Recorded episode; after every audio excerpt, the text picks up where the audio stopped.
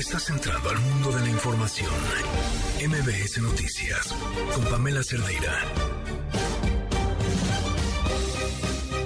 ¿Qué nos va a deparar el 2023?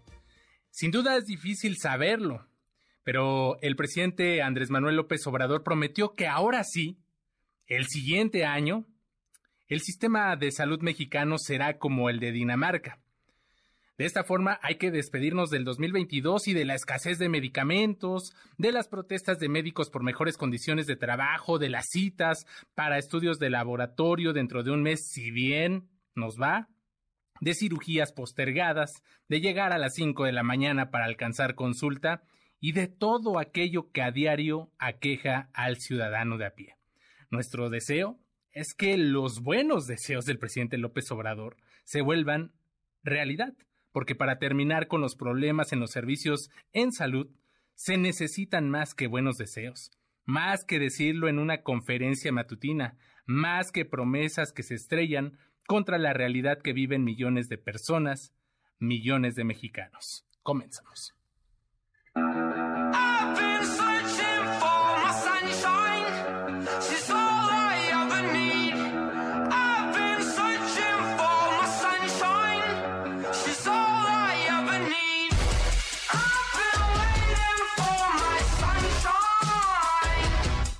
El año próximo, a más tardar a finales, ya tenemos un sistema de salud pública como el de Dinamarca. Y puede ser que mejor. La atención médica, los medicamentos son gratuitos, que es lo que nosotros vamos procurando para México que no haya corrupción, establecer el estado de bienestar, que la persona tenga seguridad desde la cuna hasta la tumba, un sistema de salud de calidad para todos, centros de salud, hospitales de segundo nivel en buen estado, donde van a haber médicos, donde van a haber medicamentos. Digamos, un ciudadano eh, llegará a urgencias, no estará en una silla de No va a estar, no va a estar así. Las cirugías no tardarán seis meses. No, no, no, es mi compromiso. Y sí, está el aplazamiento. Va a ser como Dinamarca el año próximo y sin pagar, gratuito, todo el servicio. Una de las razones por las que las vacunas pueden empezar a perder su efectividad para el virus SARS-CoV-2, causante de COVID-19, es un virus de alta mutación. No se ha demostrado cuál es la duración de una protección por vacuna. En general, las vacunas que existen hoy siguen siendo protectoras y hay pocas vacunas para las que se han hecho estudios en grandes poblaciones. Son dos, la vacuna Pfizer y la vacuna Abdala. La vacuna cubana resultó ser una de las vacunas también altamente efectivas, arriba del 93%. Esto es la confianza que tenemos de los esquemas vacunales que se van a tener en el caso mexicano. Lo más probable es que lo hagamos con vacunas que tengan probada efectividad poblacional. Abdala bien podría ser una de ellas por esa estabilidad dado el diseño molecular que tiene. El presupuesto para las vacunas, 30 mil millones de pesos, no es que está específicamente para las vacunas de COVID, son 14 inmunógenos. Si tenemos un esquema más económico, ese mismo dinero se utiliza para las otras vacunas. Están adquiriendo todos los medicamentos que van a ser necesarios para el próximo año y para el 2024 y estoy personalmente supervisando. A partir del próximo año estaremos yendo a centros de salud y vamos a pedir a la ciudadanía que nos informe. Va a haber un sistema en donde la ciudadanía va a estar diciéndole a la jefa de gobierno qué medicamentos faltan, si hubo algún problema en algún hospital o en algún centro de salud, pero estamos trabajando pues coordinado en mi oficina para que el próximo año podamos tener medicamentos, se contrate al personal. Las consultas de medicina familiar prácticamente no existían. Son médicos eh, especialistas, los médicos familiares no son médicos generales que pueden ver una amplia gama de, de padecimientos y que hoy incrementaron en 23%. Este tipo de consultas eran las que en el Seguro Popular no existían. México en 30 años se convirtió en el campeón en enfermedades que se pudieron haber prevenido. Crónico-degenerativas, obesidad, diabetes y pasamos de atender atención ginecobstétrica, enfermedades de contagio contagio o accidentes a atender enfermedades que se hubieran podido evitar. El 45% del gasto del IMSS es enfermedades crónico-degenerativas. La falta de inversión. Tenemos hoy una situación de insuficiencia para poder atender la falta de médicos especialistas en términos de la necesidad de los propios sistemas de salud. Eso es verdaderamente criminal, que durante 30 años no se hayan formado los médicos suficientes que iban a necesitar el mismo sistema de salud. A eso súmele la pandemia.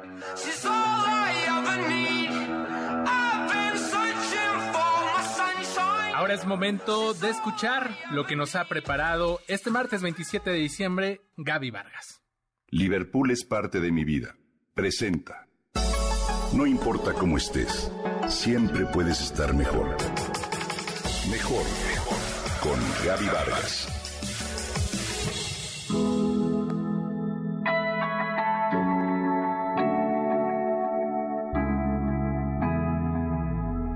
Einstein valoraba profundamente la importancia de hacer preguntas. Decía que si tuviera una hora para resolver un problema y su vida dependiera de ello, pasaría los primeros 45 minutos pensando en la pregunta adecuada a cuestionarse. La premisa de Einstein es igualmente válida para la cotidianidad, solo que con frecuencia dedicamos muy poco o nada de tiempo a plantearnos las preguntas básicas de la vida. James E. Ryan, decano de la Escuela de Educación de Harvard, pensó que lo mejor que les podía decir a sus alumnos el día de su graduación era precisamente esto. Háganse preguntas. Su discurso se tornó viral y dio pie al libro que se titula Wait, What? que significaría ¿Espera qué? cuyas principales ideas te comparto en esta entrega. Ryan afirma que hay cinco preguntas esenciales en la vida que debes plantearte y también escuchar cuando la gente las haga, incluso disfrazadas. Se trata de cuestionamientos muy sencillos que serán muy útiles en todo contexto, tanto para una mañana de martes como para decidir qué hacer con tu vida. Te darán claridad, curiosidad, valor, compasión y sabiduría. A continuación, las cinco preguntas. La primera es, ¿espera qué? Estas dos palabras sirven para ir a la raíz de las cosas, aclarar o entender lo que te dicen. También sirve para tomarte unos segundos antes de reaccionar o de emitir un juicio.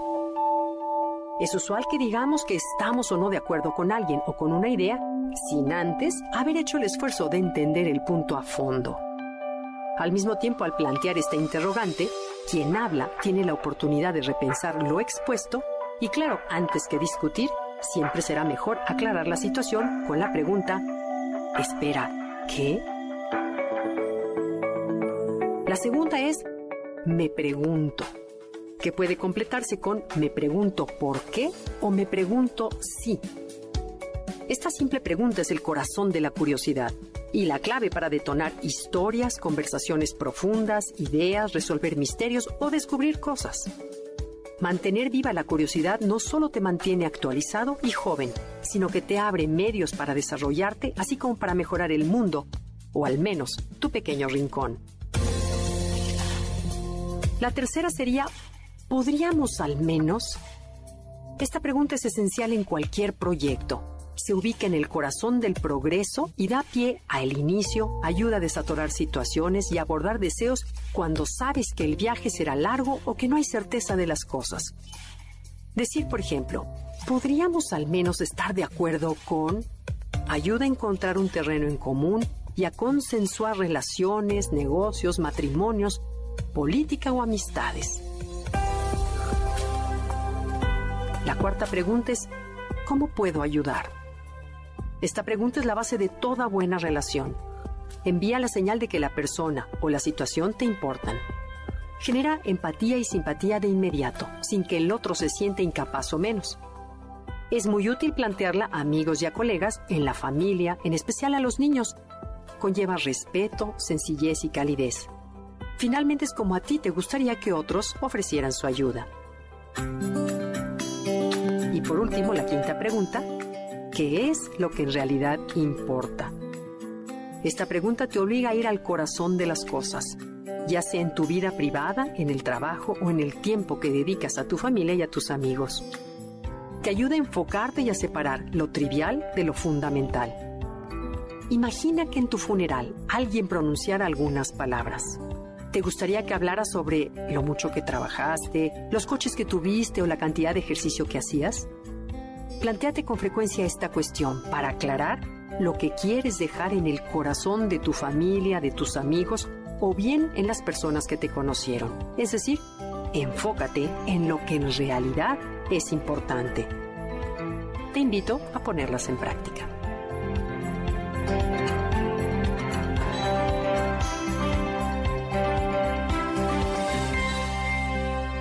Liverpool es parte de mi vida.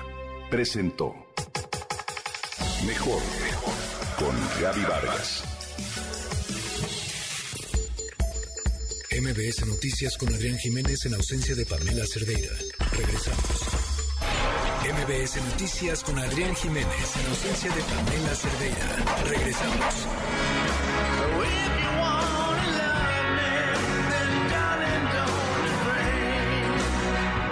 Son las 7 con 16 eh, minutos. Mi nombre es Adrián Jiménez. Hoy en sustitución de la titular de este espacio, Pamela Cerdeira, en esta cuarta emisión los invitamos a que se comuniquen con nosotros, a que estén en contacto, por supuesto, a través de la línea telefónica 55 51 66 1025, 55 51 66 1025. Por supuesto, también estamos en contacto a través de Twitter, arroba Adrián Radio FM. Así me encuentras en esta red social y ahí nos seguimos y por supuesto también estamos dispuestos a seguir la conversación. Martes cargado de mucha, mucha, mucha información. Martes 27 de diciembre de 2022, no cualquier martes, ya el último de este año, así que vamos a entrar de lleno con todo lo que acontece en este día.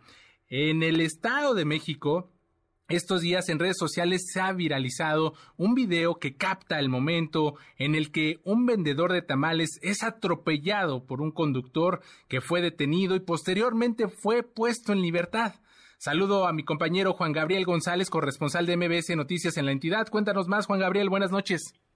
¿Qué tal, Adrián Auditorio? Muy buenas tardes. Efectivamente, Ken Omar N., conductor de un vehículo y quien en estado de ebriedad atropelló a un vendedor de tamales el pasado 24 de diciembre en Cuautitlán, Izcalli, fue puesto en libertad bajo reservas de ley y con el compromiso de pagar una indemnización a la familia de Jorge Claudio Mendoza, el comerciante que fue arrollado y perdió la vida. Como se recordará el pasado sábado, mientras Claudio empujaba su carrito de tamales sobre las calles de la colonia Santa María de las Torres, Omar, a bordo de un auto deportivo Mini Cooper, a exceso de velocidad y en estado inconveniente, embistió y dejó sin vida al joven que vendía tamales, quien pues, ese día planeaba cenar con su familia por el día de Nochebuena. Según familiares y el abogado de la víctima, el responsable del percance recobró su libertad la mañana de ayer lunes, luego de estar 48 horas preso en la Fiscalía General de Justicia del Estado de México, pero a decir de Raciel, hijo del menor, hijo menor de Jorge Claudio,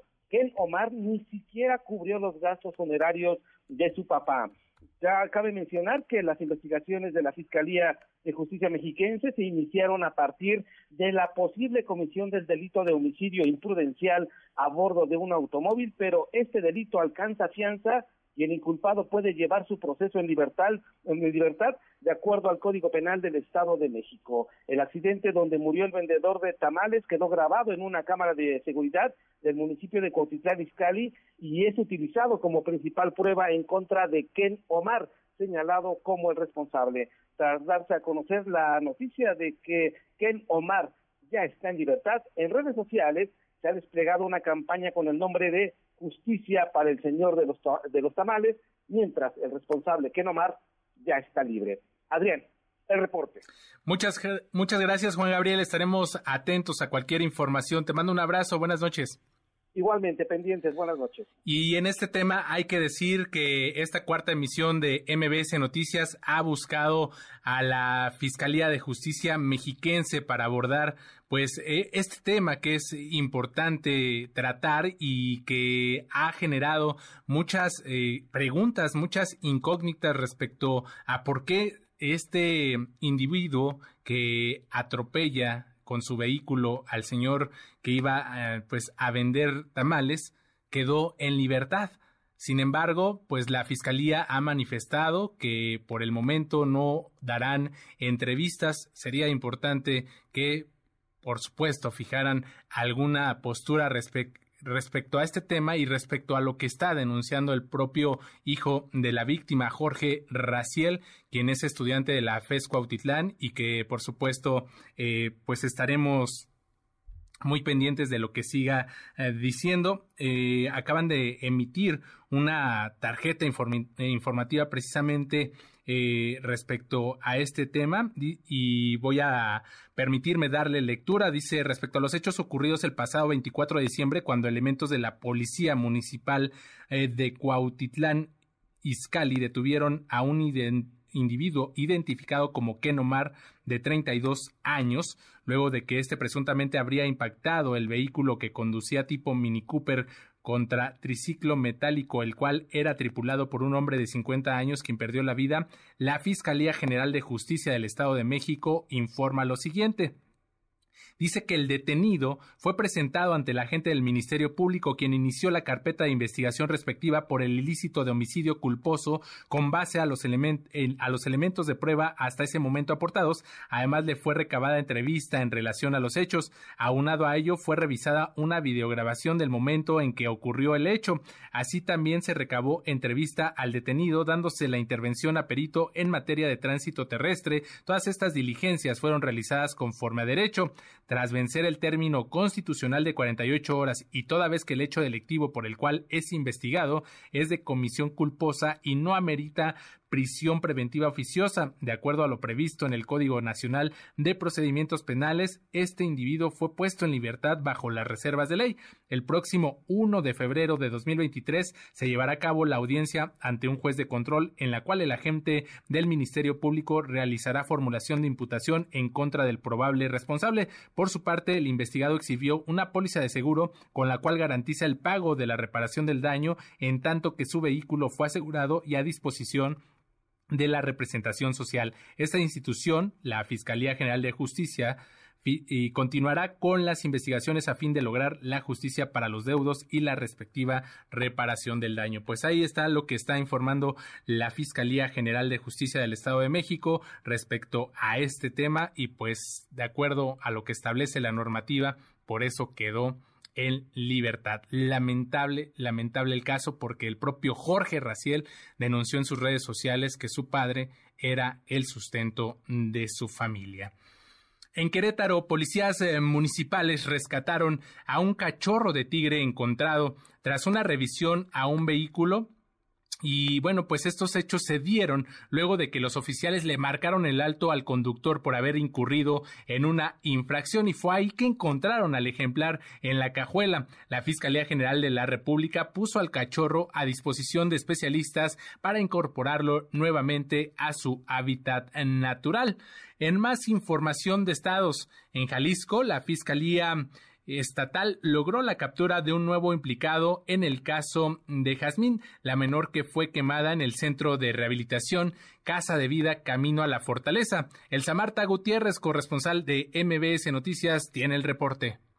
La Fiscalía del Estado de Jalisco detuvo a un segundo involucrado en el caso de Jazmín, la menor de 11 años de edad que fue quemada por personal del Centro de Rehabilitación Casa de Vida Camino a la Fortaleza en el municipio de Tonalá. Se trata de Juan Carlos B., capturado por agentes en el cruce de las calles Lomas Verdes y las vías en la colonia El Órgano en San Pedro Tlaquepaque. De acuerdo con personal que le cumplimentó la orden de aprehensión, este hombre fue el que directamente le causó las quemaduras a Jazmín. Juan Carlos B., explicaron, le vertió el alcohol en ciertas partes de su cuerpo y después realizó las descargas eléctricas, lo que ocasionó que sus prendas se incendiaran provocándole quemaduras en su cuerpo. El ahora detenido era interno del centro de rehabilitación y el director que fue detenido el pasado 18 de diciembre habría dado la orden. Mónica Acevedo, madre de Jazmín, aseguró que al menos habría siete involucrados en el maltrato de su hija. La señora decidió hacer público el caso de su hija el pasado 22 de julio. Juan Carlos B. quedó a disposición del juez y está señalado por su probable responsabilidad en el delito de maltrato infantil en agravio de Jazmín. Para MBS Noticias, el Samarta Gutiérrez.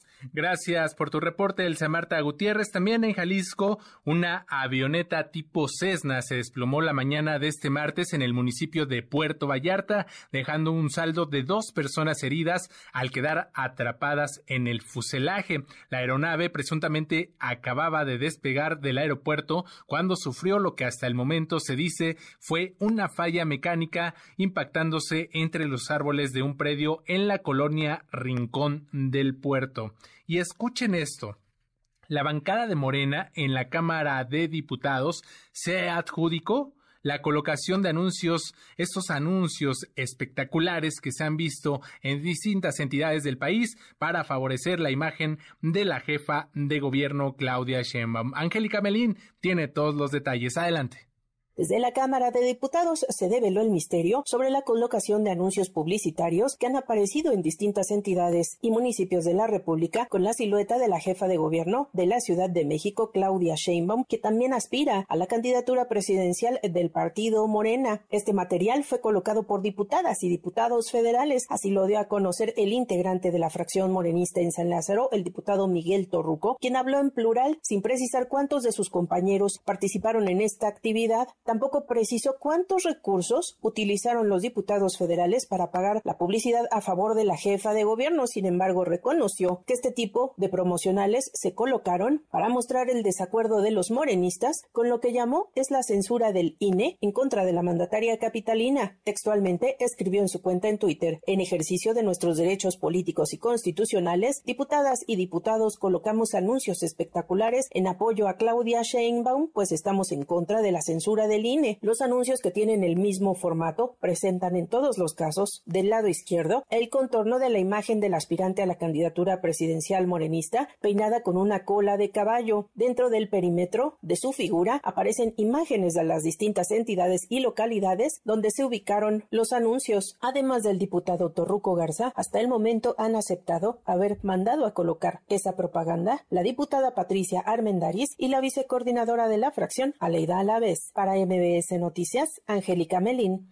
Gracias, Angélica, por tu reporte y pues para cerrar este, pues esta información, la jefa de gobierno se deslindó y pues eh, llamó, pues ahora sí que a los diputados ciudadanos organizados. Son las siete con veintisiete minutos. Vamos a hacer una pausa y regresamos con más a esta cuarta emisión de MBS Noticias. MBS Noticias con Adrián Jiménez en ausencia de Pamela Cerdeira. Continuamos. MBS Noticias con Adrián Jiménez en ausencia de Pamela Cerdeira. Regresamos.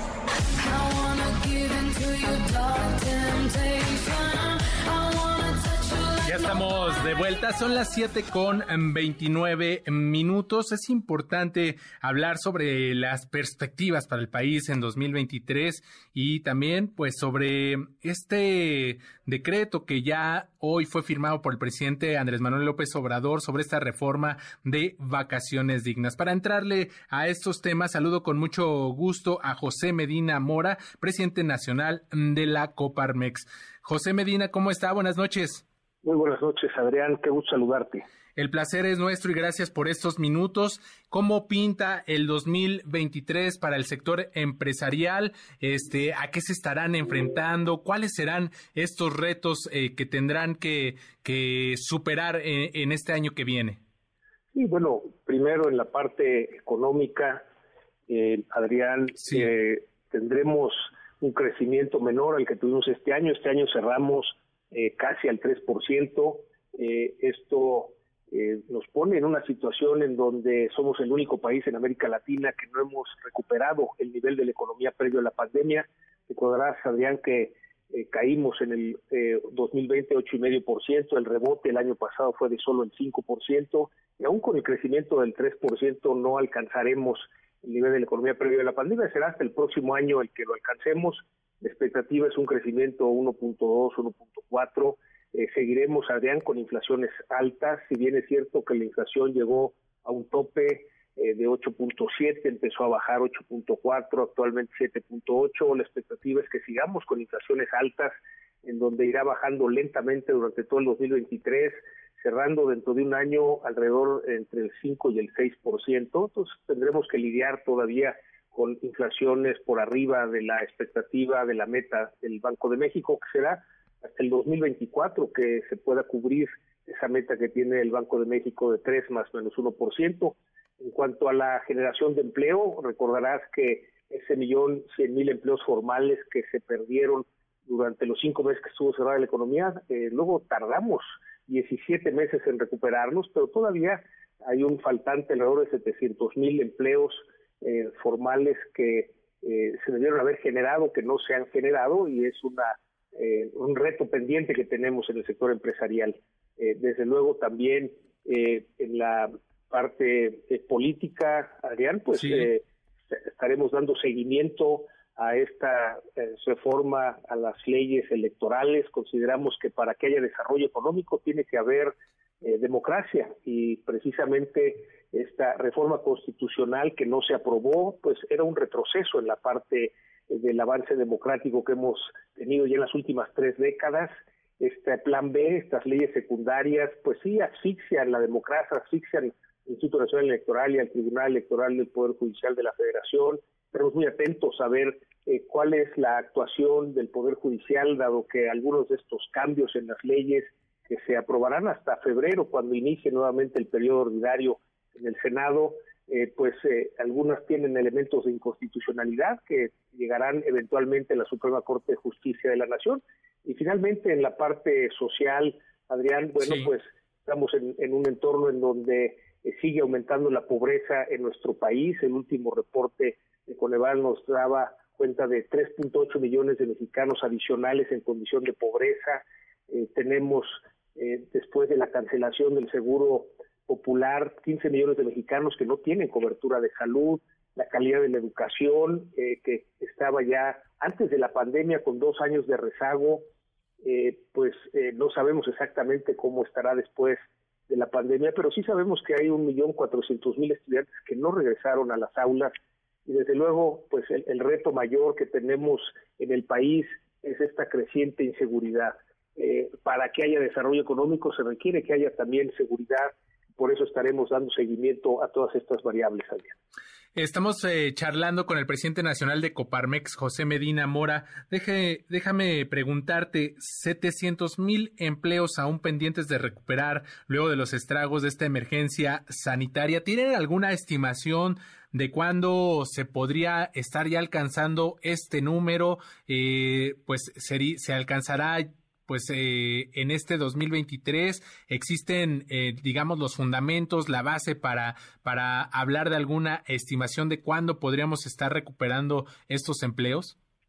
Pues eh, digamos que la principal variable de la que depende la recuperación del empleo es que haya inversión. Como sabes, Adrián, la inversión ha estado detenida precisamente por esta incertidumbre generada por la solicitud de consulta del gobierno de Estados Unidos y después del gobierno de, Canadá, en donde eh, pues están esperando a ver si México va a cumplir lo que firmamos en el TEMEC, en donde nos comprometimos a dar condiciones de igualdad a las empresas estadounidenses y canadienses con respecto a las empresas mexicanas, pero posteriormente se aprueba la ley de la industria eléctrica que le da una prioridad de despacho a la Comisión Federal de Electricidad. Esto genera esta solicitud de consulta y esto ha hecho que muchos de los proyectos de inversión estén detenidos, tanto inversión nacional como inversión extranjera, eh, esta incertidumbre que se suma a la incertidumbre por la inseguridad y ahora también la incertidumbre por esta reforma por las leyes electorales. Entonces, en la medida en que se resuelvan estas incertidumbres y llegue la inversión, se genera el empleo, vemos, consideramos difícil que eh, se recuperen estos 700 mil empleos que se deben en el 2023. Esperemos que eh, conforme se vaya dando la inversión se puedan recuperar entre el 2023 y el 2025, Adrián. Eh, eh, José, déjame preguntarte ahora, esta dificultad pues también se añade, se suma a esto que decías de, de las cuestiones de inversión, los temas de seguridad que, que lamentablemente pues eh, vemos que sigue creciendo, que se mantiene en niveles pues muy eh, peligrosos para que se fomente o se impulse la inversión. Esta reforma electoral llamada Plan B, que también, por supuesto, eh, está impactando y causa incertidumbre en el sector empresarial. Sumado a esto, entonces, eh, ¿estaríamos hablando de un 2023 muy complicado en materia económica?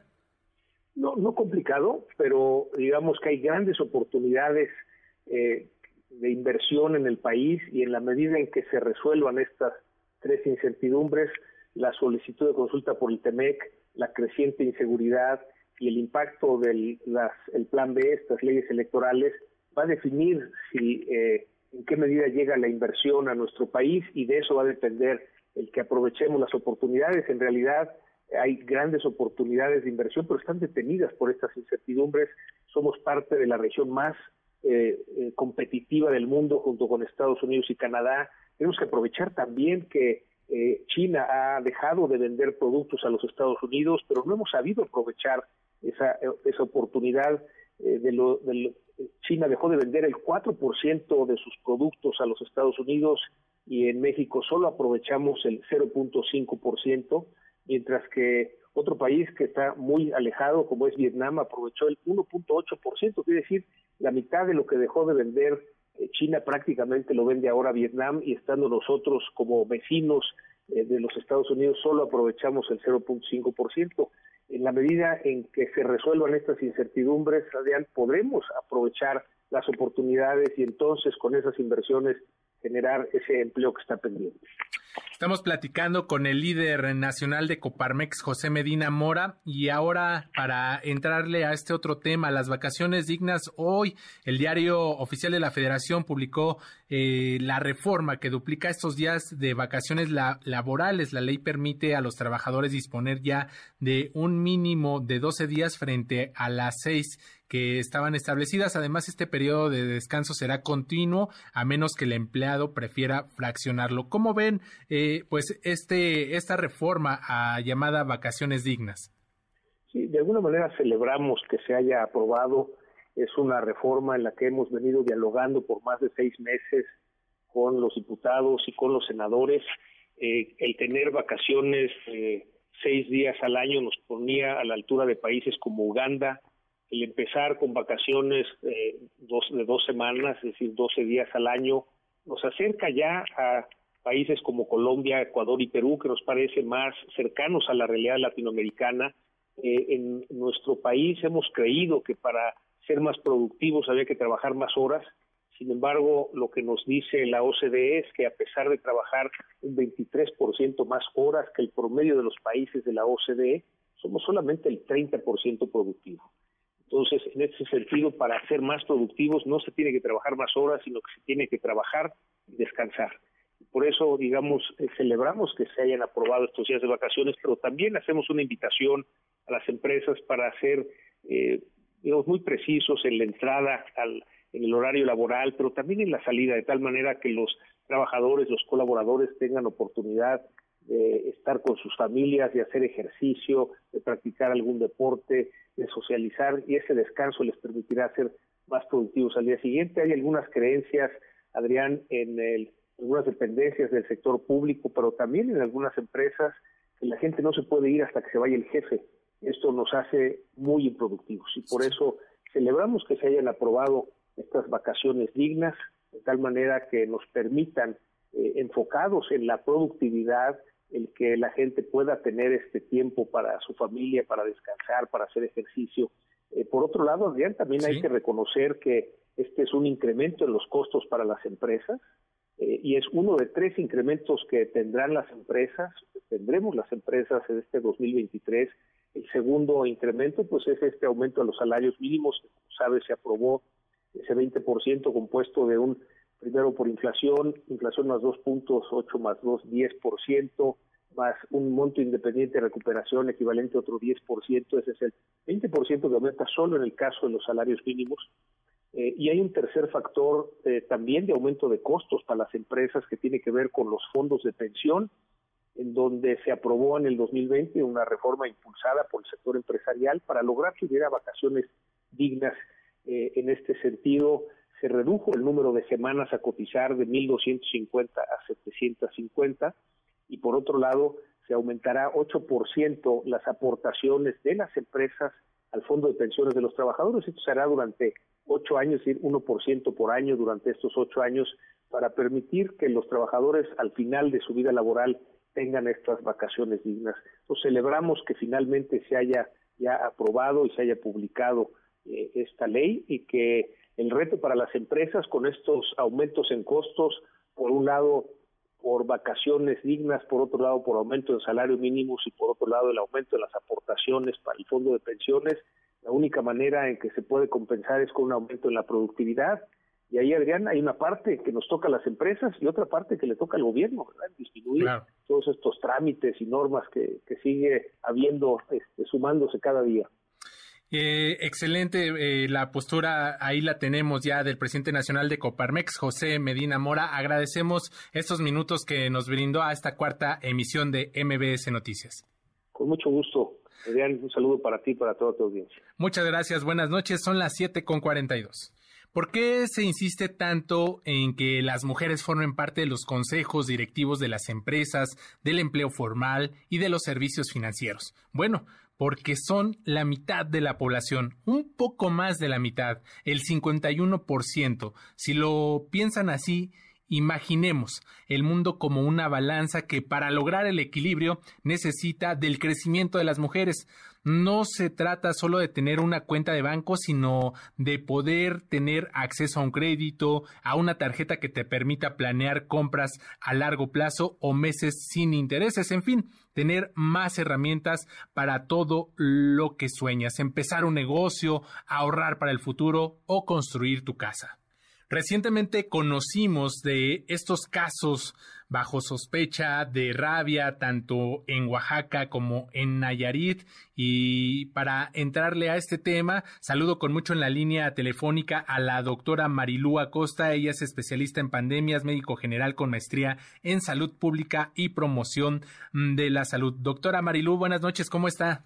Muy bien, gracias, Adrián pues eh, se dan a conocer estos casos en, menores allá en el estado de Oaxaca.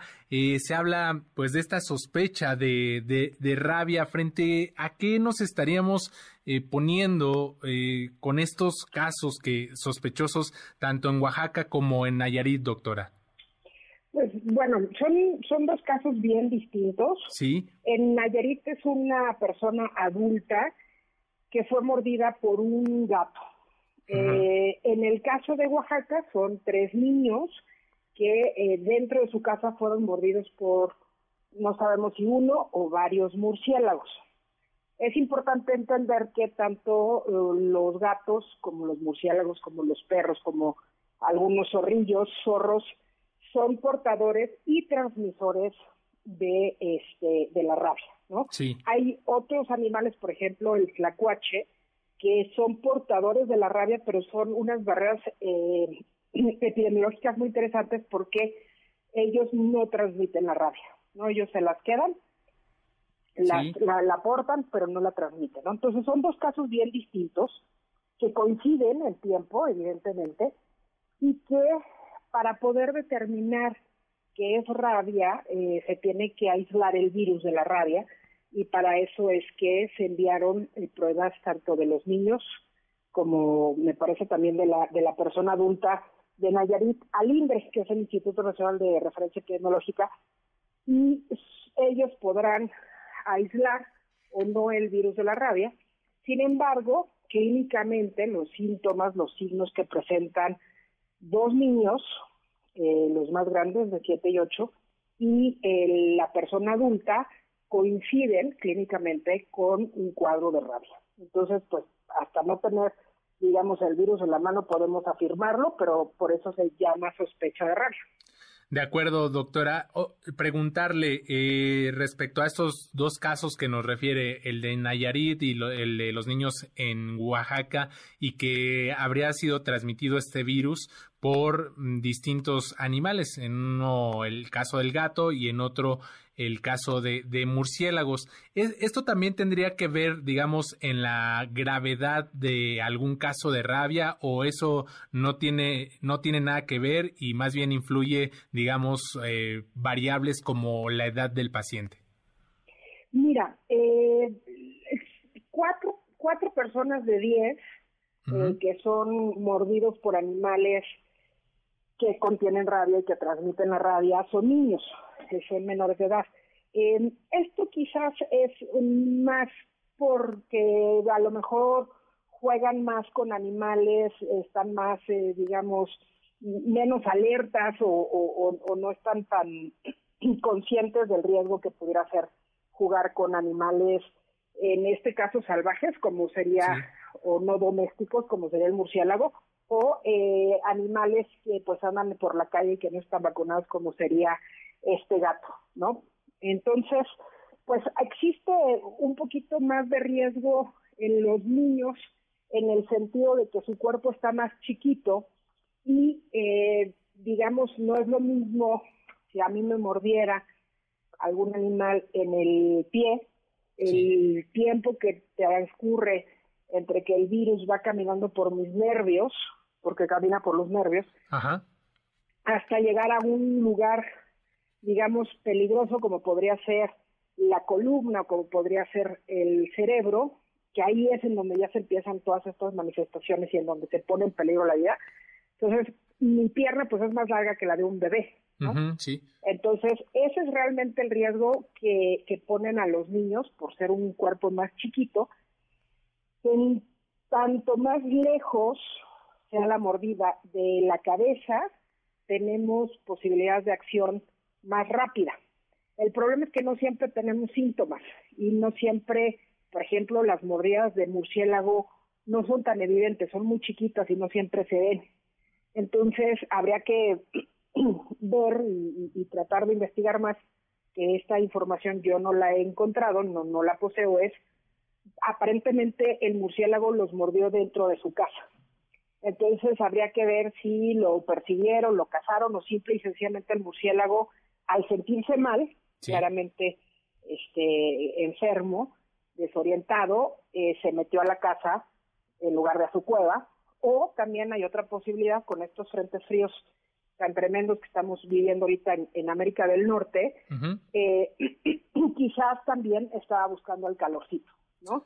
Entonces, digo, habría que hacer todo un análisis, sin embargo, pues toda esa zona, todo ese poblado, eh, desde mi perspectiva, pues debería de estar en un protocolo de prevención porque no sabemos muy bien si nada más era un murciélago, si son varios, si es por el frío, entonces van a haber varios, en, fin, habría que tomar en cuenta varias cosas.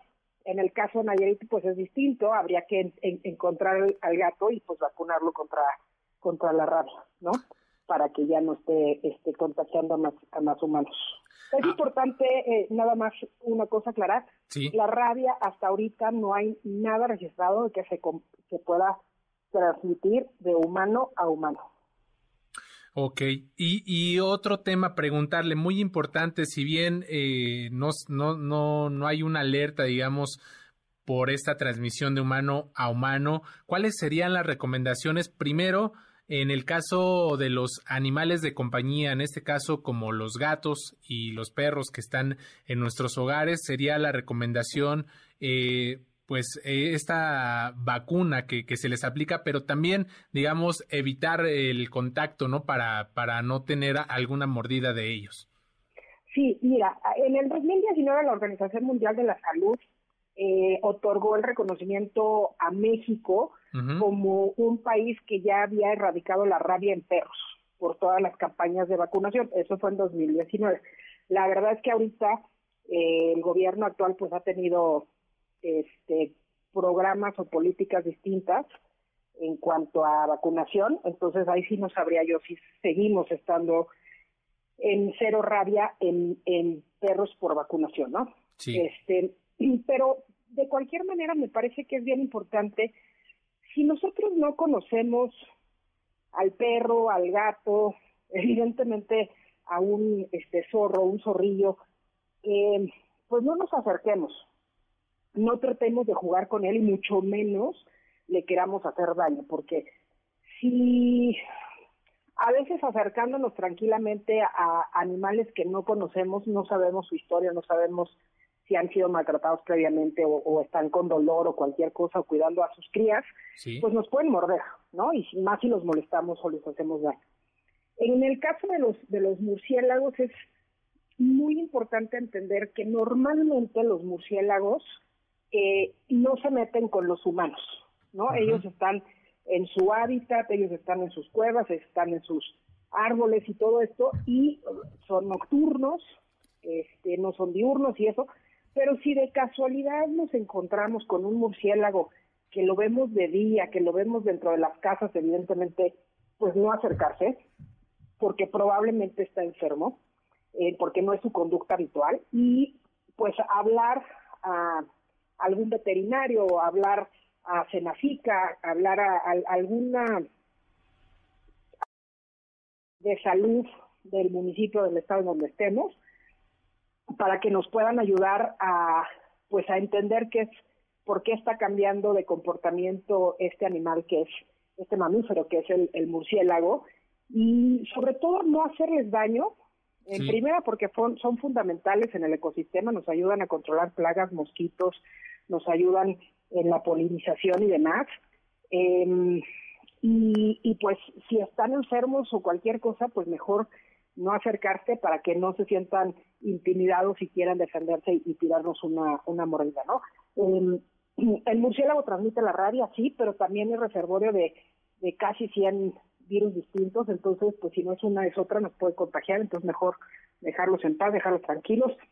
Si nos encontramos con algún animal eh, eh, desconocido, herido y eso, pues tratar de, ayudarlo, si es el caso, sí. pero, pero también hay que protegernos, ¿no? Usar guantes, hablarle a personas que saben manejar animales, eh, hablarle a autoridades y, y, en el caso dado de que, de que estén cerca, porque hay un, hay un, hay un, de hecho hay una alerta tanto en Puebla como en, en Veracruz y, y ahora en Oaxaca, porque han habido varios casos de, de, murciélagos mordiendo a, ganado. Ok.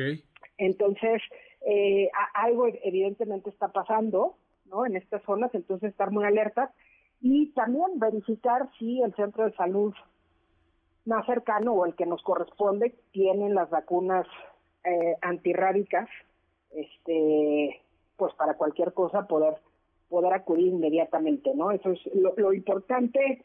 La, el virus de la rabia es muy agresivo y es muy mortal. Lo que nos salva es el tiempo, de poder atendernos a tiempo, de poder ir a valoración, pues casi inmediatamente, bajo cualquier sospecha, este, para poder así detener el tránsito del virus por nuestros nervios y no llegue a nuestro cerebro, ¿no? Al sistema nervioso central. Pues ahí están las recomendaciones de la doctora Marilú Acosta, especialista en pandemias, médico general con maestría en salud pública y promoción de la salud. Estaremos muy atentos a los resultados y a la evolución de estos casos sospechosos de rabia, tanto en Oaxaca como en Nayarit. Doctora Marilú, muchas gracias por estos minutos. Gracias. Hasta luego. Son las 7 de la noche con 55 minutos. Vamos a hacer una pausa. Regresamos con más a esta cuarta emisión de MBS Noticias.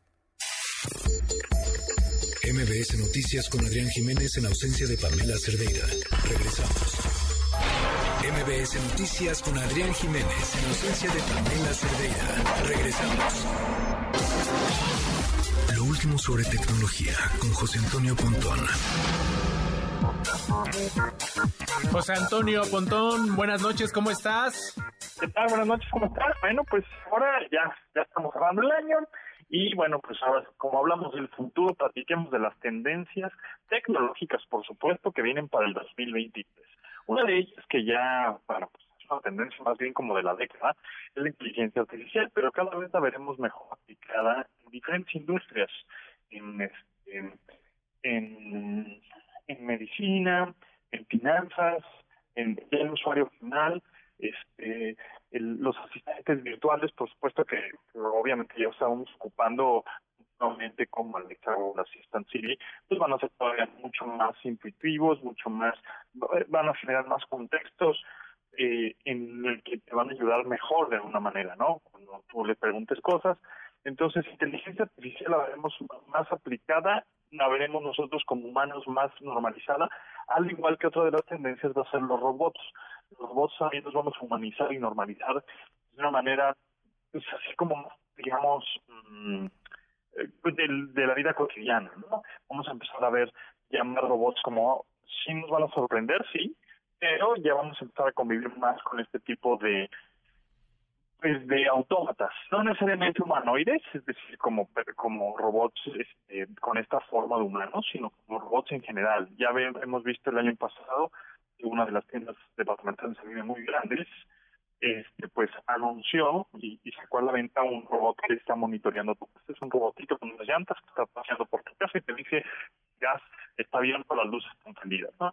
Entonces, eso lo haremos también en el 2023 también vemos, vamos a ver ya más, más aplicaciones en el metaverso o universos virtuales, cada vez más para este 2023 también, es decir, eh, van a bajar de precio los visores de realidad virtual, vamos a ver mucho también otra de las tendencias que vemos en 2023, vamos a ver gafas inteligentes, no necesariamente estos visores de realidad virtual, sino gafas como lentes tradicionales, ¿Sí? ¿no? los que usamos como para ver, pero con pantallas en, en lugar de los lentes como tal, eh, eh, va a ser el armazón como si fueran unos lentes, digamos, normales, tradicionales, pero las, los lentes, los, las gafas, bueno, los lentes, en no van a tener aumento, van a ser unas pantallas con unos microproyectores LED dentro, en donde vamos a poder leer como un teleprompter, o sea, texto, vamos a poder tener información extra de la que vemos. Pontón, déjame interrumpirte tantito, se escucha un poco entrecortado y retomamos, a ver si te puedes mover tantito por, y recuperar mejor la señal.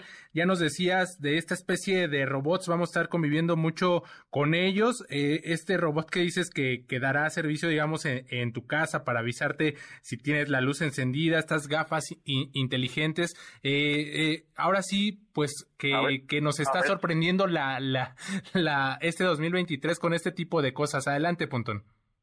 A ver si me oyes mejor por ahí, si me, he cortado, pero bueno, eh, sí, gafas inteligentes, vamos a ver muchas, muchas marcas van a empezar a, anunciar muchos de estas eh, gafas inteligentes que es nueva categoría de productos que ya hemos visto que, que, que, las marcas nos van, nos van a empezar a vender algo más que traigamos puesto. Es decir, ya tenemos los audífonos puestos, ya tenemos el celular puesto prácticamente en el pantalón y ya tenemos también los relojes inteligentes. Bueno, la siguiente categoría de productos tecnológicos es el este, las gafas inteligentes, que esas, bueno, pues las vamos a ver con muchas marcas y justamente las vamos a ver en enero, en febrero, que algunas marcas nos van a estar anunciando, ¿no? En, en estas series de tecnología de consumo muy grandes de tanto América como de Europa. Entonces, bueno, pues eh, esas son a grandes rasgos las tendencias, ¿no? Inteligencia artificial, gafas inteligentes, metaverso y universos virtuales y por supuesto robots y más humanizados y normalizados en esta sociedad. Pues ya, ya estaremos eh, viendo este 2023 todo esto que ya nos comentas sobre inteligencia eh, pues artificial, estos robots, estas gafas inteligentes que me parecen bastante, bastante interesantes y, y ya también, digamos, eh, cada vez más robots y, digamos, interviniendo en más actividades que hacemos los humanos, ¿no es así, Pontón? Así es, correcto. Vamos a empezar a ver más robots. Igual no es que ya los vamos a tener en nuestra claro, sino vamos a ver cada vez más videos, más notas, más personas. Sabemos que la tecnología nueva en principio es costosa, pero después se va popularizando y la vamos teniendo más al alcance, ¿no? Este, así como pues, con los teléfonos en algún momento, los que tenían sensor de huellas dactilares y detección de rostro y eso pues eran muy caros y ahorita pues prácticamente los de gama media, gama baja ya también lo tienen. Y eso es lo que vamos a empezar a conocer. Los precios muy caros, la gente es muy posible que los usuarios se queden, ah, es un tipo. A ver, esperen, ahorita no es todavía no, todo el público, ¿no? Pero lo que vamos a ver para el eh, es como el principio de la carrera para el 2030, ¿no? Pues estaremos muy pendientes de estas eh, tendencias tecnológicas para el próximo año, para este ya cercano 2023. José Antonio Pontón, muchísimas gracias. Mañana te escuchamos. Eh, sí, mañana a las 2 al día y en esta frecuencia de 900.5 y muchas gracias, pues estaremos al, al tiro y por lo pronto también el jueves por aquí, este espacio a esta hora. Muchas gracias, Pontón, un abrazo, buenas noches. Buenas noches, bye. Son las 8 con 3 minutos, vamos a una pausa, regresamos con más a esta cuarta emisión de MBS Noticias. MBS Noticias con Adrián Jiménez en ausencia de Pamela Cerdeira. Continuamos. MBS Noticias con Adrián Jiménez en ausencia de Pamela Cerdeira. Regresamos.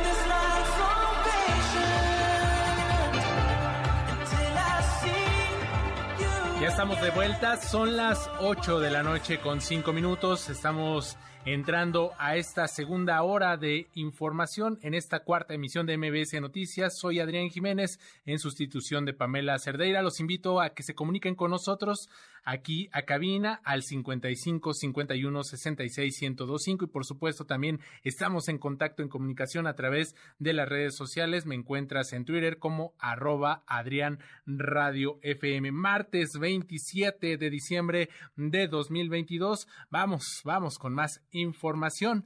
El día de ayer la ministra de la Suprema Corte de Justicia de la Nación, Yasmina Esquivel, fue denunciada ante la Suprema Corte por la polémica que la envuelve por el presunto plagio de su tesis de licenciatura. El consultor Miguel Alfonso Mesa precisó que si bien los ministros cuentan con fuero, este solamente aplica a temas penales, pero no para asuntos administrativos.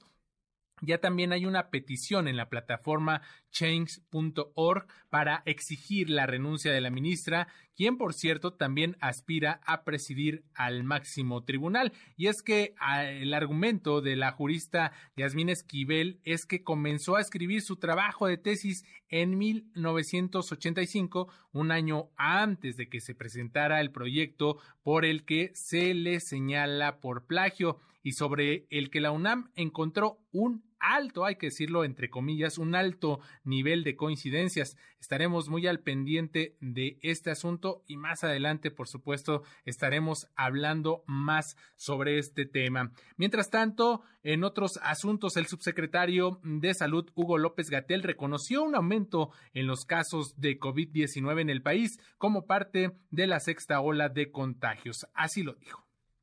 Llevamos ocho semanas de incremento en el número de casos, aunque es más lenta que otros eh, periodos a lo largo de esta pandemia. De la misma manera, las defunciones están en niveles muy pequeños, 10 defunciones promedio diarias en cada una de estas semanas, alentador que el efecto de la vacuna ha logrado proteger a las personas. Además, ante los posibles casos de rabia en Oaxaca y Nayarit, López Gatel precisó que el INDRE está dando seguimiento a cada uno de ellos. Rocío Méndez tiene la información. Adelante. No hay alerta epidemiológica ante los posibles casos de rabia en tres menores de edad de Oaxaca y una mujer en Nayarit, cuyos cuadros siguen bajo análisis. Habla el subsecretario de Salud, Hugo López Gatel. Sí están graves, dos de estos tres niños son hermanos, quienes fueron mordidos por un murciélago. Les condicionó a estar con una enfermedad que clínicamente parece compatible con rabia no se ha demostrado todavía por laboratorio, pero se están tratando como si fueran rabia. No se puede eliminar la rabia porque se transmite entre animales silvestres. Murciélagos, coyotes, tejones, mapaches, pero en este caso no aplica una alerta. Es un caso individual, no se puede eliminar la rabia. En este momento hay rabia en México y en el mundo y ahí seguirá. No se puede eliminar a los animales silvestres ni es factible vacunarlos. Lo que México sí logró, somos el primer país del mundo en el que se elimina la rabia humana transmitida por perros. Gracias a una vacunación masiva de perros y gatos domésticos, se logró ya eliminar la rabia transmitida por perros. No así la transmitida por gatos. En Nayarit, una mujer de 29 años, tiene un cuadro compatible con rabia. Fue mordida por un gato semidoméstico, tampoco hay una alerta. Informó Rocío Méndez. Gracias, Rocío Méndez. Y ojo a lo siguiente, la Corte Suprema de Estados Unidos decidió mantener la medida conocida como Título 42, la cual fue puesta en marcha durante la pandemia para expulsar a personas en la frontera sin posibilidad de solicitar asilo. De esta forma, dicha medida de la era Trump que bloqueó la llegada de cientos de migrantes bajo el pretexto de posibles contagios por COVID, continuará vigente en la frontera de México y Estados Unidos. En otros temas, tras las críticas, la Comisión Nacional de los Derechos Humanos anunció que se está revisando el perfil propuesto para integrar el Comité Técnico del Instituto Nacional Electoral. Alberto Zamora tiene toda la información. Adelante.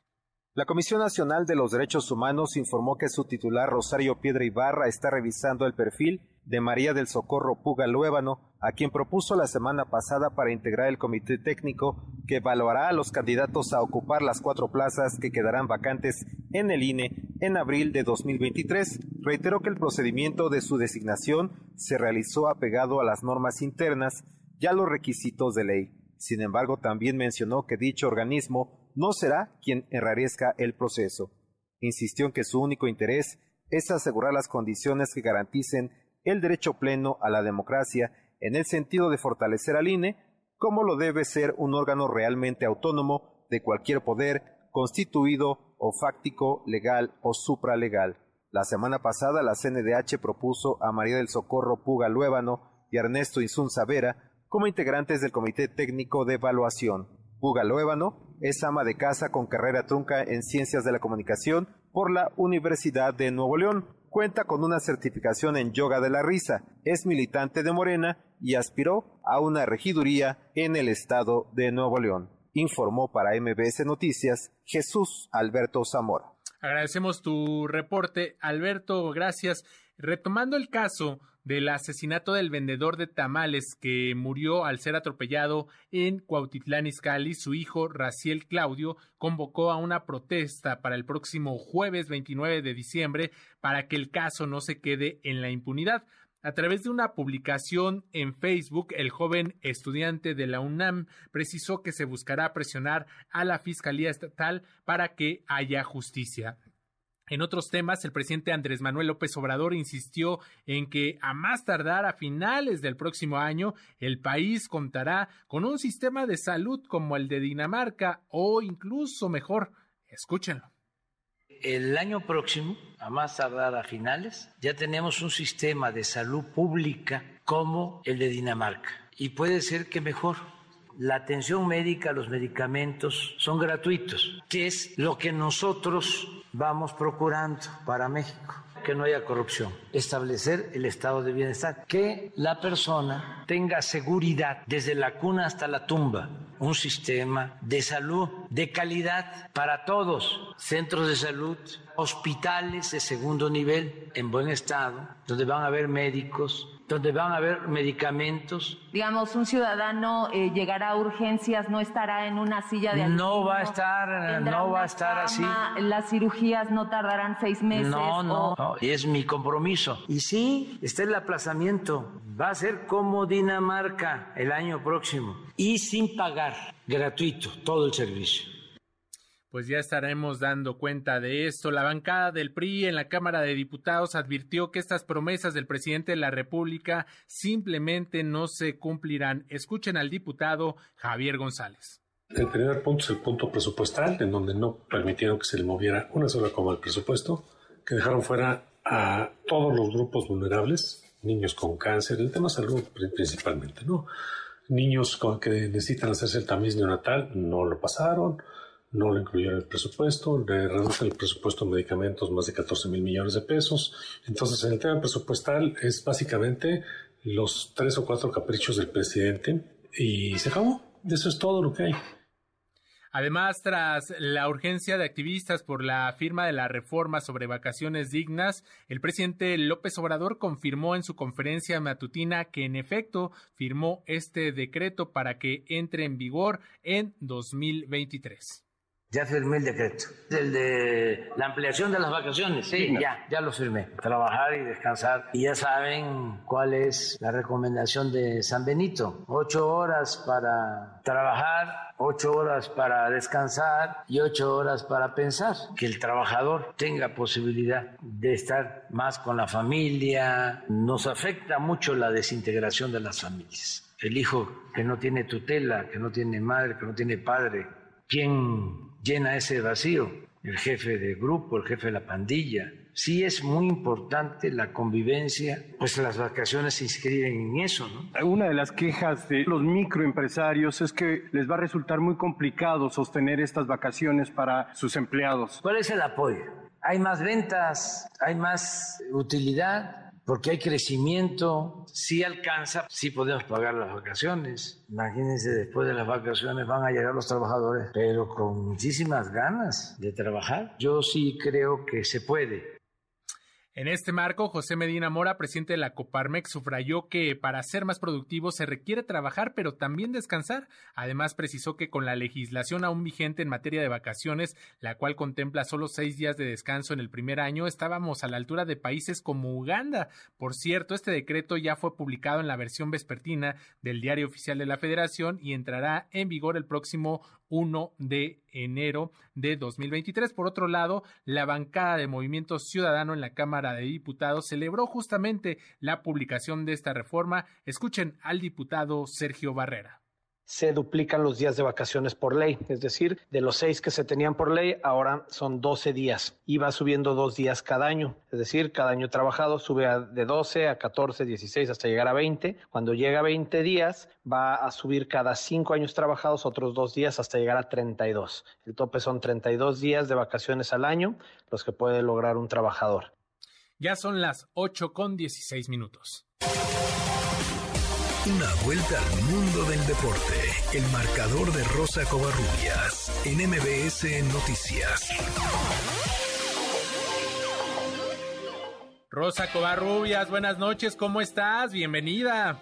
¿Cómo estás, Oscar? Buenas noches. Me imagino que tú has de estar muy contento por lo que está ocurriendo el día de hoy en el estadio Nemesio 10, porque Cruz Azul está venciendo dos goles por cero al conjunto del América, con goles de Rotondi y un penalti que fue sobre Huesca y bueno, pues terminó definiendo Michael Estrada. Estamos al medio tiempo y bueno, pues el, el equipo de Cruz Azul se perfila para ser el rival de Chivas.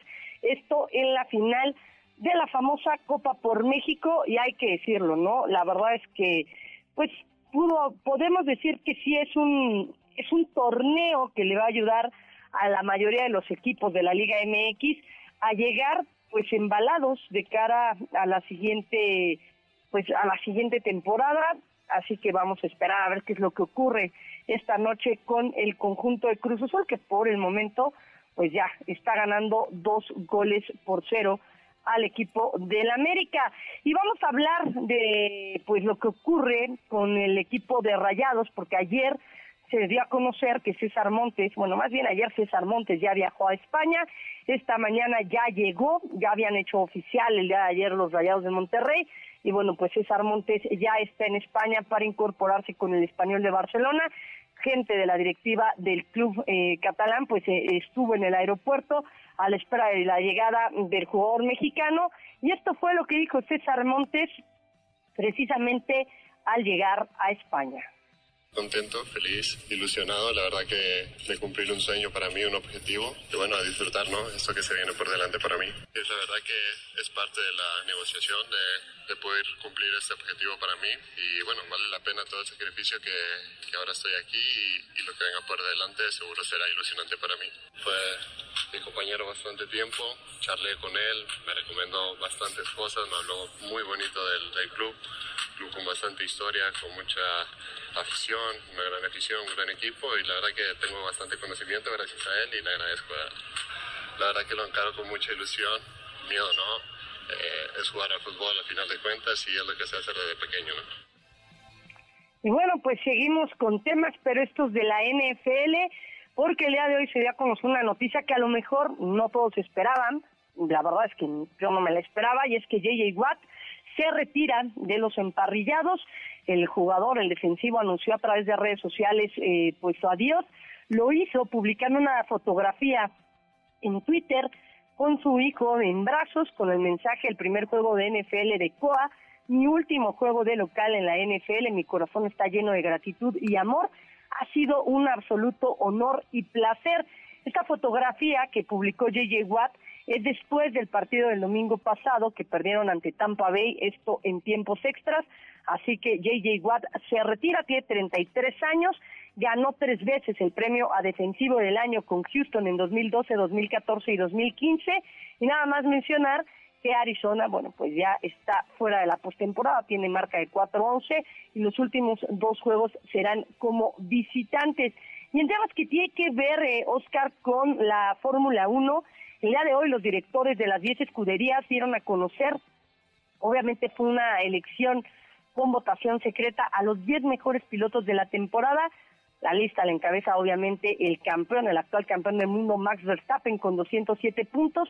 Charles Leclerc, que es segundo con 144. Sorprende que para ellos Checo Pérez, quien terminó en el tercer lugar del Campeonato Mundial de Pilotos, no fue el tercer mejor piloto. Su lugar lo ocupa George Russell eh, de Mercedes, seguido por Lewis Hamilton, quien tuvo 100 puntos en esta votación, y Checo Pérez para los directores de escuderías es el quinto mejor piloto.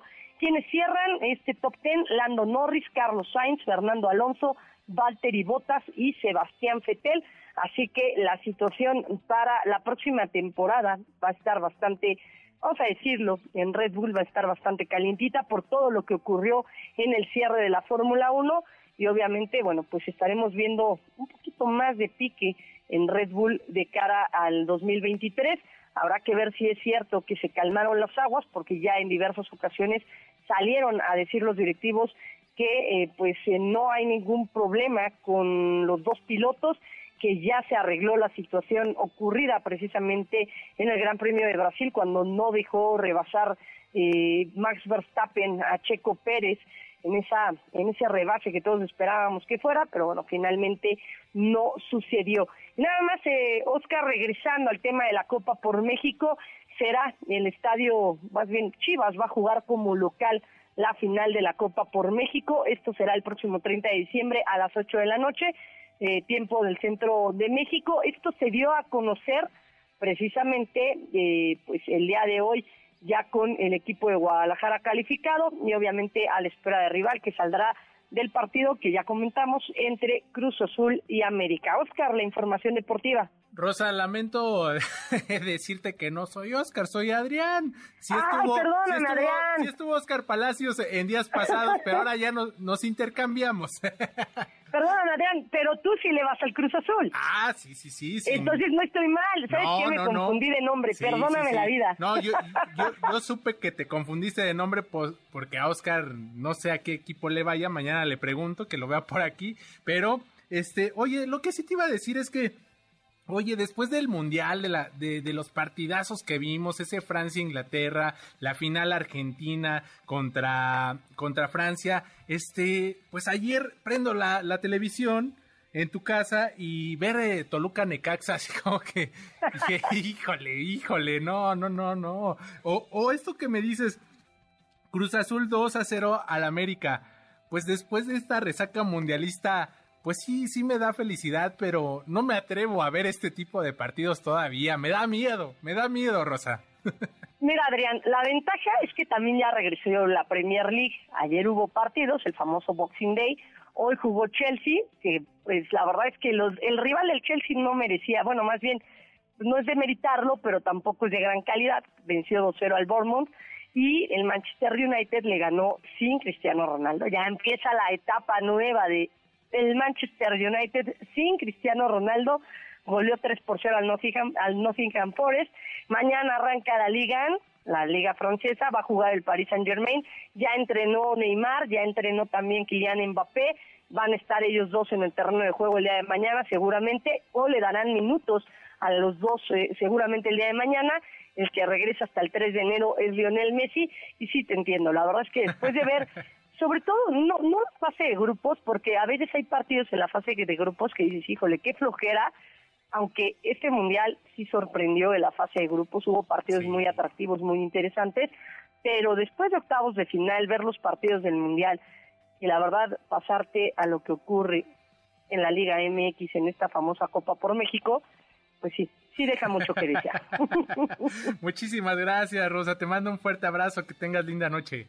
Igualmente, Adrián, y una disculpa, un fuerte abrazo, bonita no te noche. Preocupes. Gracias, abrazo de vuelta. Son las 8 con 24, pausa, regresamos con más a esta cuarta emisión de MBS Noticias.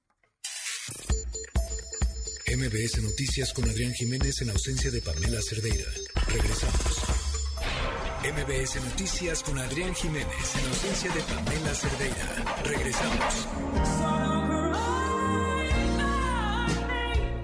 Son las 8 con 27 minutos. Estamos de vuelta y vamos a la línea telefónica a saludar con mucho gusto esta noche a la senadora Kenia López Rabadán, vicecoordinadora de los senadores del PAN. Senadora, ¿cómo está? Buenas noches. ¿Qué tal, Adrián? ¿Cómo estás? Buenas noches.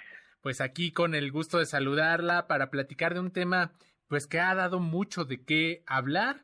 Eh, este presunto plagio que hace la ministra Yasmín Esquivel respecto a su tesis de licenciatura.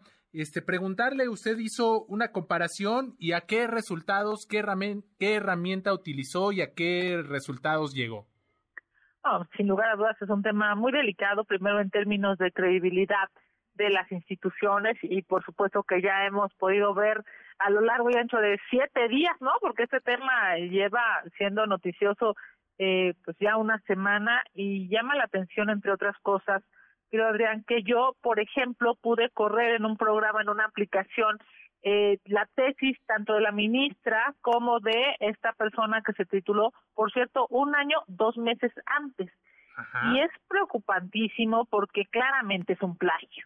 O sea, me refiero a toda la estructura de la tesis, eh, la introducción, toda la parte del desarrollo eh, del documento, digamos, lo único que no copió en estricto sentido pues son los agradecimientos y una eh, un análisis de campo que hizo el autor eh, que se tituló un año dos meses antes. Esto significa que es literal, vamos, ¿no? Este, sin abusar del lenguaje, es una copia eh, pues, con una con un grado altísimo de preocupación, entre otras cosas, porque pues el problema no solamente es que una joven de 20 años, porque esa, esa edad tenemos, digamos, cuando estamos haciendo la tesis, este, quienes eh, han estudiado en, en, una carrera en la UNAM en cualquier universidad, el problema no solamente es una mala decisión eh, al, al, de joven, diría yo, sino la preocupación de cómo incluso no se ha aceptado este eh, error y en su caso pues hoy está entre otras cosas eh, en litigio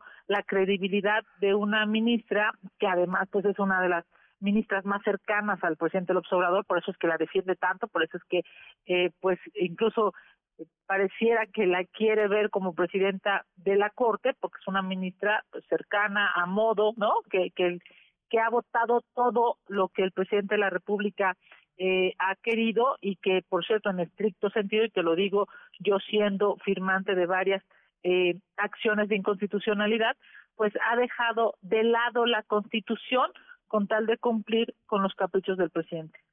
Ahora, senadora Kenia, Kenia López, eh, ya, ya lo, lo mencionaba, cuando se está en el desarrollo de una tesis, la edad del estudiante pues es eh, pues en los veintitantos años, ¿no?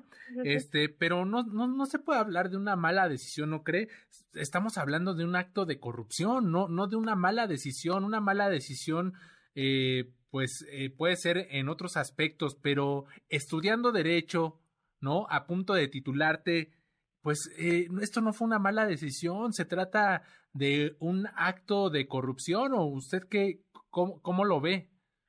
Sin lugar a dudas. A ver, primero es un acto ilegal, ¿no? O sea, me refiero a eh, burlando la normatividad de la propia eh, UNAM, de la propia eh, máxima casa de estudios que tiene este país, lo que está haciendo es un acto de ilegalidad, porque los estatutos y claramente la normatividad de la UNAM eh, necesariamente se ve trastocada por una falsificación, por un plagio como estos.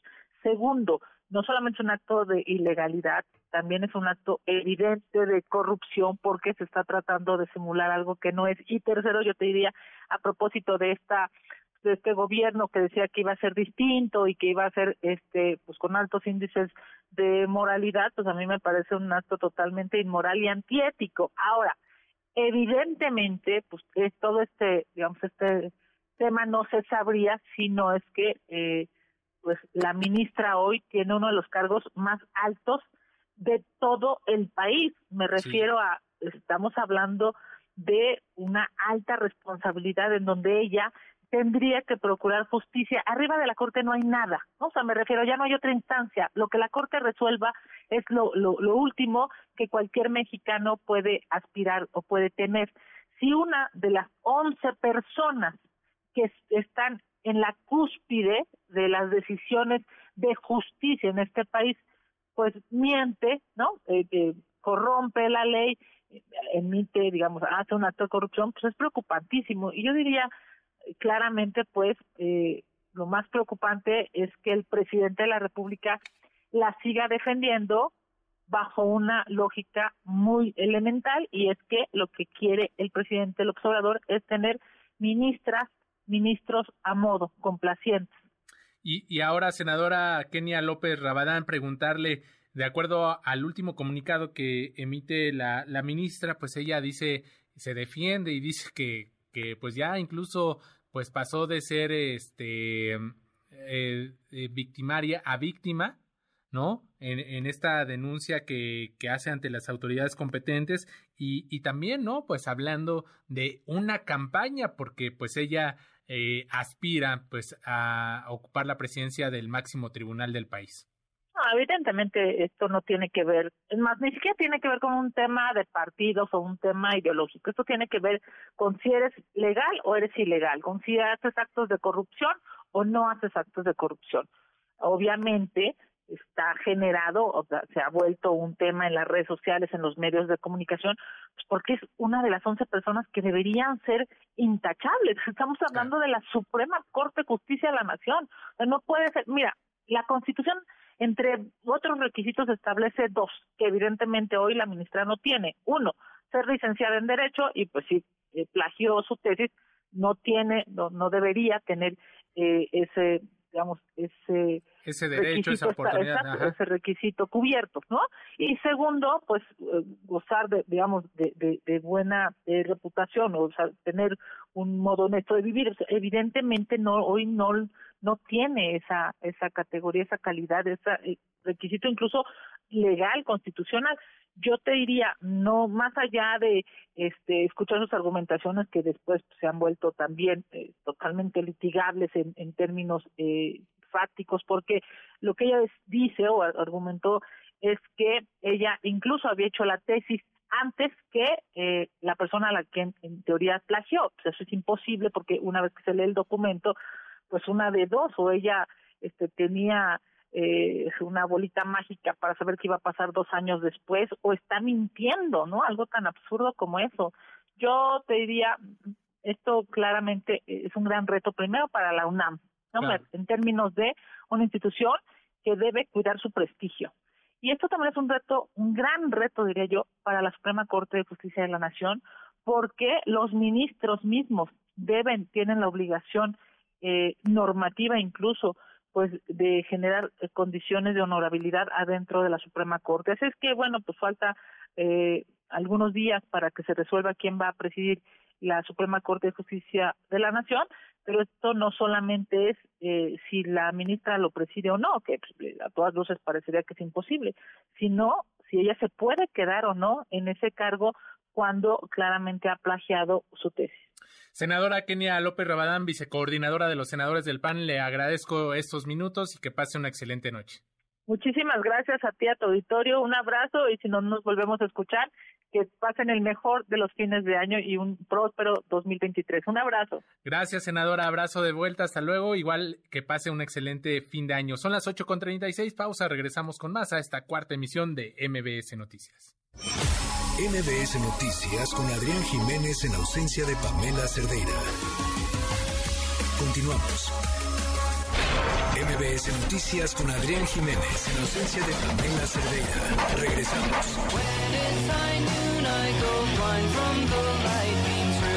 Son las 8 de la noche ya con 39 minutos. Vamos a seguir abordando este tema. ¿Qué sigue? En caso de confirmarse al 100% el posible plagio de la tesis de Yasmín Esquivel. Ya no sé si mencionar posible porque, híjole, las pruebas son prácticamente contundentes. Tito Garza Onofre lo tenemos en la línea telefónica. Él es investigador del Instituto de Investigaciones Jurídicas de la UNAM. Tito, buenas noches, ¿cómo estás? Adrián, ¿qué tal? Buenas noches. Gracias por la invitación. Te saludo a ti y a todo el auditorio. Pues al contrario, gracias a ti por estos minutos. Eh, en su última comunicación, o una de sus últimas comunicaciones, la ministra Yasmín Esquivel señala o escribió que pues nada que ocultar y que ya hasta presentó una, una denuncia. ¿Cómo es posible esto? Ahora ella es víctima. ¿Cómo es que se cambia de un momento a otro eh, pues eh, de hacer un o cometer un posible plagio a ser víctima. Eh, no, totalmente me parece, Adrián, que la respuesta engloba eh, varias contradicciones y te habla de la calidad eh, moral de la persona involucrada. ¿Por qué digo esto? Lo primero porque creo que cuando ella misma cambia esta narrativa de yo no plagié, sino me plagiaron, pues por un lado tenemos que existen contradicciones en las fechas. La ministra dice que ella empezó la tesis en el 85, que alguien más la presentó en el 86 y ella la terminó hasta el 87 y una vez que uno lee el documento, pues lo cierto es que eh, la tesis de la ministra eh, las fechas no coinciden, ella ya cita fechas del 86, del 87, entonces parecería que las mentiras son cada vez más. Esto te digo que existen contradicciones en ese plano de la respuesta, pero luego dice que va a interponer una denuncia. Aquí, si vas a interponer una denuncia por un delito que ocurrió hace más de 30 años, lo cierto es que el delito ya prescribió y esto sería entorpecer a las autoridades para que realicen su trabajo. No tiene ningún sentido y no va a prosperar esa denuncia. Y por último, lo que es más cuestionable de su respuesta es lo relativo propiamente a que agradece a sus compañeros ministras y ministros por la solidaridad mostrada. ¿A quién se refiere? ¿Quién les ha, qué, les han dicho algunos de los ministros? ¿Cómo la han acompañado? Y sinceramente, pues esto creo que los lleva al baile sin querer. Esto al final del día, un asunto que debería ser estrictamente de una persona se está convirtiendo ya en algo institucional, porque el silencio de la Suprema Corte, la postura oficial, al día de hoy todavía no la conocemos, han guardado silencio, ¿no? Entonces, me parece que esta respuesta no te habla más que de una estrategia que se devela como eh, totalmente delirante, totalmente disparatada, un escándalo que a todas luces no se puede acabar, es un túnel sin salida al que se ha metido Yasmín Esquivel y que como gremio jurídico y como parte del sistema de justicia y de la Universidad Nacional, lo cierto es que es bastante bochornoso estar lidiando con estos problemas cuando los problemas de la justicia en México son otros y son muchísimo más graves que todos los intentos de defensa que está haciendo Yasmín Esquivel. Tito, ahora, ahora ¿qué, qué, qué decir de este argumento que también ella expone en esta comunicación donde señala que pues eh, es original su tesis y que eh, de ello da fe pues la maestra Marta Rodríguez Ortiz, quien fue la directora de su tesis, de quien también pues se habla que presuntamente o ha trascendido que también habría pues también incurrido en un plagio. Mira, eh, aquí, aquí hay algo que no cuadra. Aquí hay algo que cuando la directora de tesis, que fue la primera carta que emitió la ministra, dice que ella eh, la respaldan más de 500 tesis que ha dirigido, hay algo que sinceramente no termina por cuadrar. ¿Por qué digo esto? Porque al final, por los años que lleva esta señora trabajando en la Universidad Nacional y la cantidad de alumnos que ha dirigido, es un número totalmente exorbitante para los que estamos acostumbrados como académicos a dirigir tesis. Porque dirigir una tesis implica darle seguimiento, leer, hacer correcciones, y que esta señora, por el simple número, haciendo, haciendo unas sumas y restas simples, es alrededor de 10 tesis por año y eso es prácticamente imposible. Entonces, parecería, como lo han eh, hecho notar otros periodistas y demás, que la misma tesis que plagió la ministra está cuatro veces en el sistema del repositorio de la UNAM. Esto quiere decir que parecería más bien un modo eh, sistemático, un modo operandi de actuar, de que muchas veces ella ni siquiera leía los trabajos o ni siquiera estaba consciente de qué es lo que estaba asesorando. Entonces, me parece que aquí no solamente hay que llamar la atención sobre eh, quién plagia, quién comete plagio, sino también de quién permite que se lleven a cabo estos. Si fuera algo más, por decirlo así, y sin restarle gravedad, si fuera algo más elaborado, es decir, que solo se parafraseen algunas cosas, que se copien algunos párrafos, que no se citen, aquí creo que podría esgrimirse la defensa. En este caso no. En este caso estamos hablando absolutamente de un plagio que incluye puntos y comas y errores ortográficos. Estamos hablando de que lo único que le faltó plagiar a la ministra es los agradecimientos prácticamente, ¿no? Hasta el título es igual. Entonces, aquí te hablamos de una eh, directora de tesis, pues bastante, bastante poco comprometida con llevar a cabo una buena diligencia respecto al trabajo de sus alumnos. En definitiva, también se tendrá que investigar y ojalá en los próximos días se pueda aclarar su responsabilidad porque de verdad que, insisto, el escándalo de estas magnitudes nunca se había visto en, eh, en la Suprema Corte y en la Universidad Nacional, dos de las instituciones que más importan para la vida democrática de este país. Ya bien lo dices, Tito. Ahora la UNAM, eh, digamos que tiene una tarea titánica enorme de dar a conocer pues eh, que apenas se está jalando este hilito y ya pues al parecer hay estas, estos cuatro trabajos idénticos y revisar pues estas 500 tesis que habría estado ella revisando, que había habría tenido bajo su mando cuando además dices es una labor titánica a quienes se dedican a la academia y que tenía pues en ese momento también otras tres chambas y si no mal recuerdo. Entonces ahí la UNAM tendrá que pues dar a conocer y pues qué, qué, hay detrás eh, de, de este asunto. Ahora, ¿qué decir de esto que ella señala? Que el objetivo eh, de esto pues es difamarla, es intervenir en este proceso que le compete únicamente a las ministras, a los ministros de la Suprema Corte de Justicia de la Nación respecto pues a esta sucesión en la presidencia de este alto tribunal, Tito. Mira, no podemos obviar el timing, claramente, el contexto político. Sí. Parecería que estamos ante la sucesión más importante en la presidencia de la Suprema Corte eh, de cara hacia los próximos años, por la relevancia que ha tomado la Corte, por el papel que está jugando político, jurídico, y sobre todo porque le va a tocar la transición entre Andrés Manuel López Obrador y el próximo presidente o presidenta de México. Es, importantísimo quién va a representar al Poder Judicial los próximos cuatro años. Dicho esto, eh, lo que lo que creo más importante y lo que vale la pena reflexionar es que esto de verdad nos debe llevar hacia hacia un, un, examen de conciencia respecto a saber cómo estas personas llegan a dichos puestos. Esto lo debimos de haber averiguado desde que esta señora ingresó a la judicatura. Claro. ¿sí? En esto nos habla de dos cosas, nos habla de un muy mal sistema de designaciones, donde las designaciones hay que recordar que el presidente manda una terna y el Senado elige quién es el mejor perfil, cuando lo cierto es que son ternas de unos, todos sabemos quién va a ganar desde el primer minuto. Eh, y no son exámenes ni son comparecencias, simplemente parecería que son, enarbolan discursos y son eh, bastante cordiales los senadores, y lo que estamos viendo es que no son realmente eh, pruebas difíciles que nos hablen de que a la Corte y a los a los juzgados llegan los mejores perfiles, sino llegan aquellos que tienen más cercanía con el presidente de la República. Y esto no es algo de López Obrador, esto ha sido históricamente a través de varios exenios, ¿no? Recordemos a Medina Mora, recordemos otros eh, perfiles bastante, bastante escandalosos, ¿no? Eso, eso por un lado. Y el otro, en definitiva, creo que como sociedad, como academia, como sociedad civil, es importante saber quiénes son nuestros jugadores, cómo piensan, quién ha escrito, de dónde fue su formación, cuál ha sido su trabajo. Hay que interesarnos más por el Poder Judicial.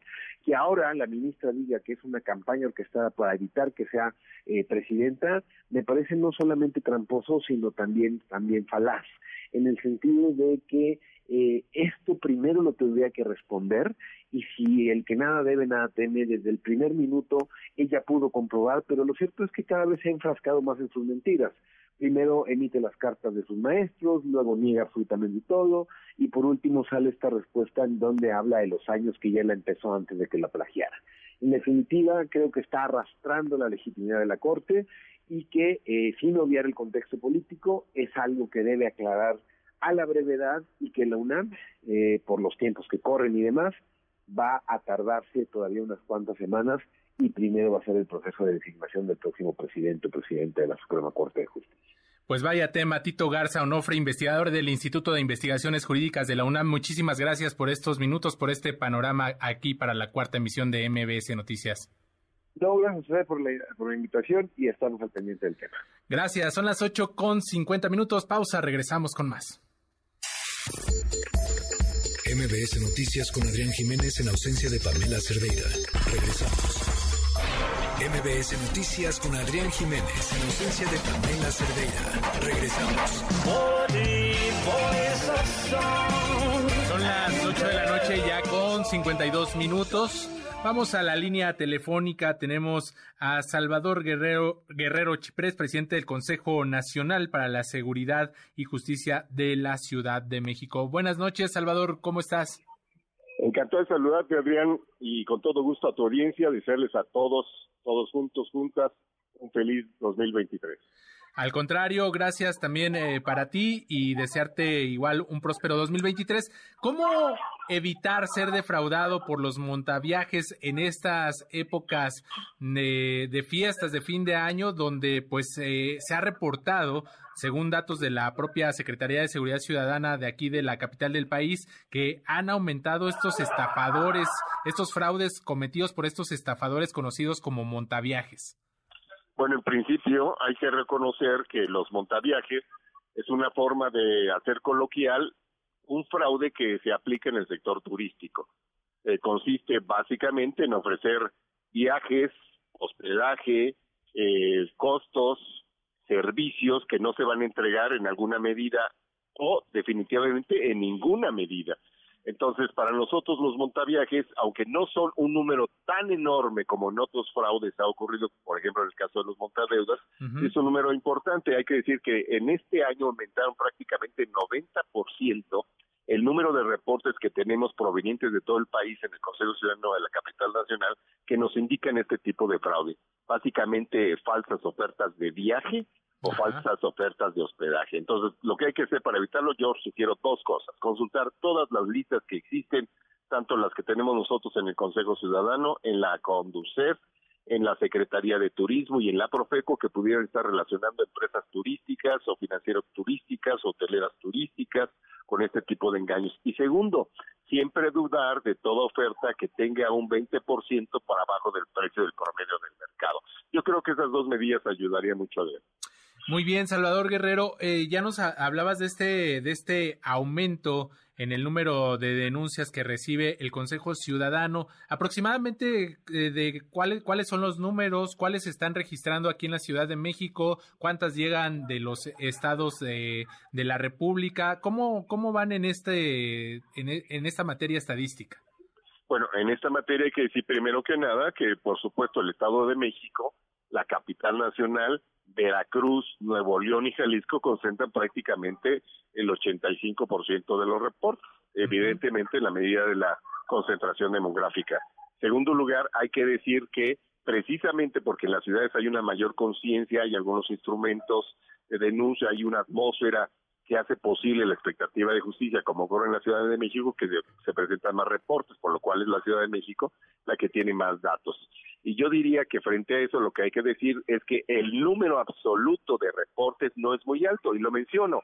El año pasado fueron 77, 77 reportes de este tipo de incidentes. Este año estamos hablando de alrededor de 135 al día de hoy.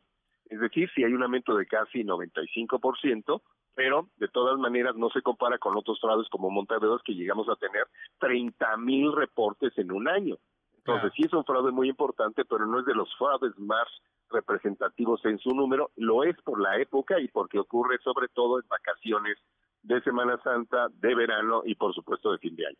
Estamos platicando con el presidente del Consejo Ciudadano para cerrar esta charla, Salvador Guerrero, eh, pues eh, rápidamente, ¿qué es lo que tienes que hacer una vez pues si, si caes en las garras de estos estafadores, ¿qué es lo que, recomiendas hacer? Bueno, eh, primero mencionar que el 65% de los casos eh, sí es una tentativa exitosa, el otro porcentaje fracasa. En todos los casos, para prevenir y para contener y para exigir justicia, nosotros ofrecemos un teléfono que es el 55 55 33 55 33. Podemos conectarnos directamente a través del Consejo con la autoridades de la Fiscalía, de la Secretaría de Seguridad Ciudadana, con inteligencia de PDI, cuando hay datos suficientes para que sea útil la intervención y también ofrecemos contención emocional. Entonces, hablando de ese teléfono, en el WhatsApp correspondiente con el mismo número, en nuestras redes sociales de Consejo Ciudadano de la Ciudad de México, ahí ofrecemos eh, guía jurídica y contención emocional. Le agradezco mucho estos minutos, Salvador Guerrero, presidente del Consejo Ciudadano para la Seguridad y Justicia de la Ciudad de México. Un fuerte abrazo y feliz fin de año. Gracias, igualmente. Hasta luego. Hasta luego. Son las 8 con 57 minutos. Nos despedimos. Llegamos al final de esta cuarta emisión de MBS Noticias. Soy Adrián Jiménez. A nombre de la titular de este espacio, Pamela Cerdeira, le seguimos deseando un feliz martes. A continuación, quédense con Juan Manuel Jiménez con MBS Noticias Metrópoli. Estás informado. Nos escuchamos el día de mañana con las noticias que tienes que saber. MBS Noticias con Pamela Cerdeira.